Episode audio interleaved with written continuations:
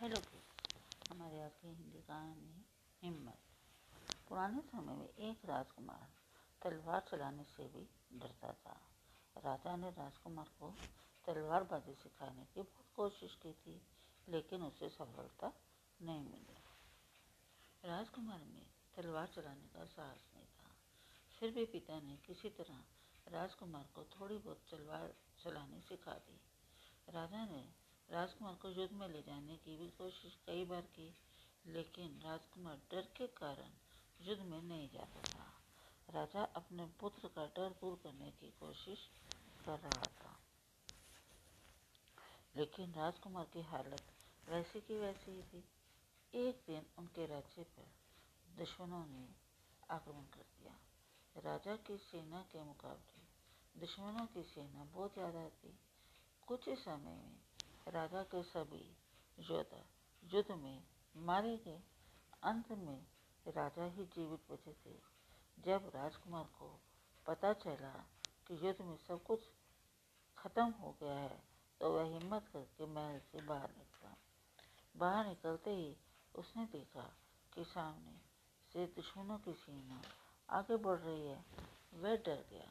अपने महल की ओर भागने के लिए पीछे पलटा तो उसने देखा कि पीछे भी दुश्मनों की सेना ने उसके पिता को बंदी बना लिया है।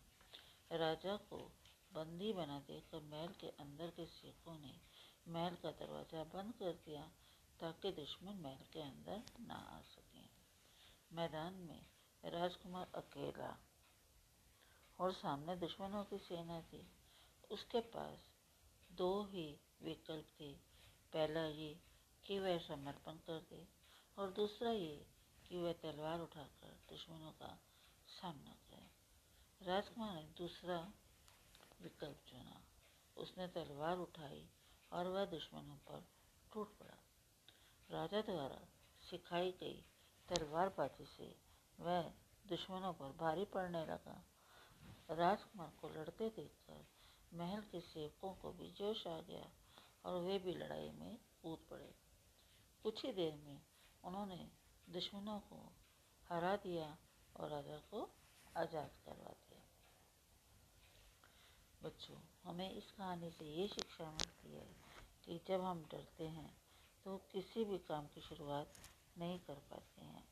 डर के कारण हम सफलता से दूर रहते हैं और निडर होकर काम करने से ही कामयाबी मिल सकती है।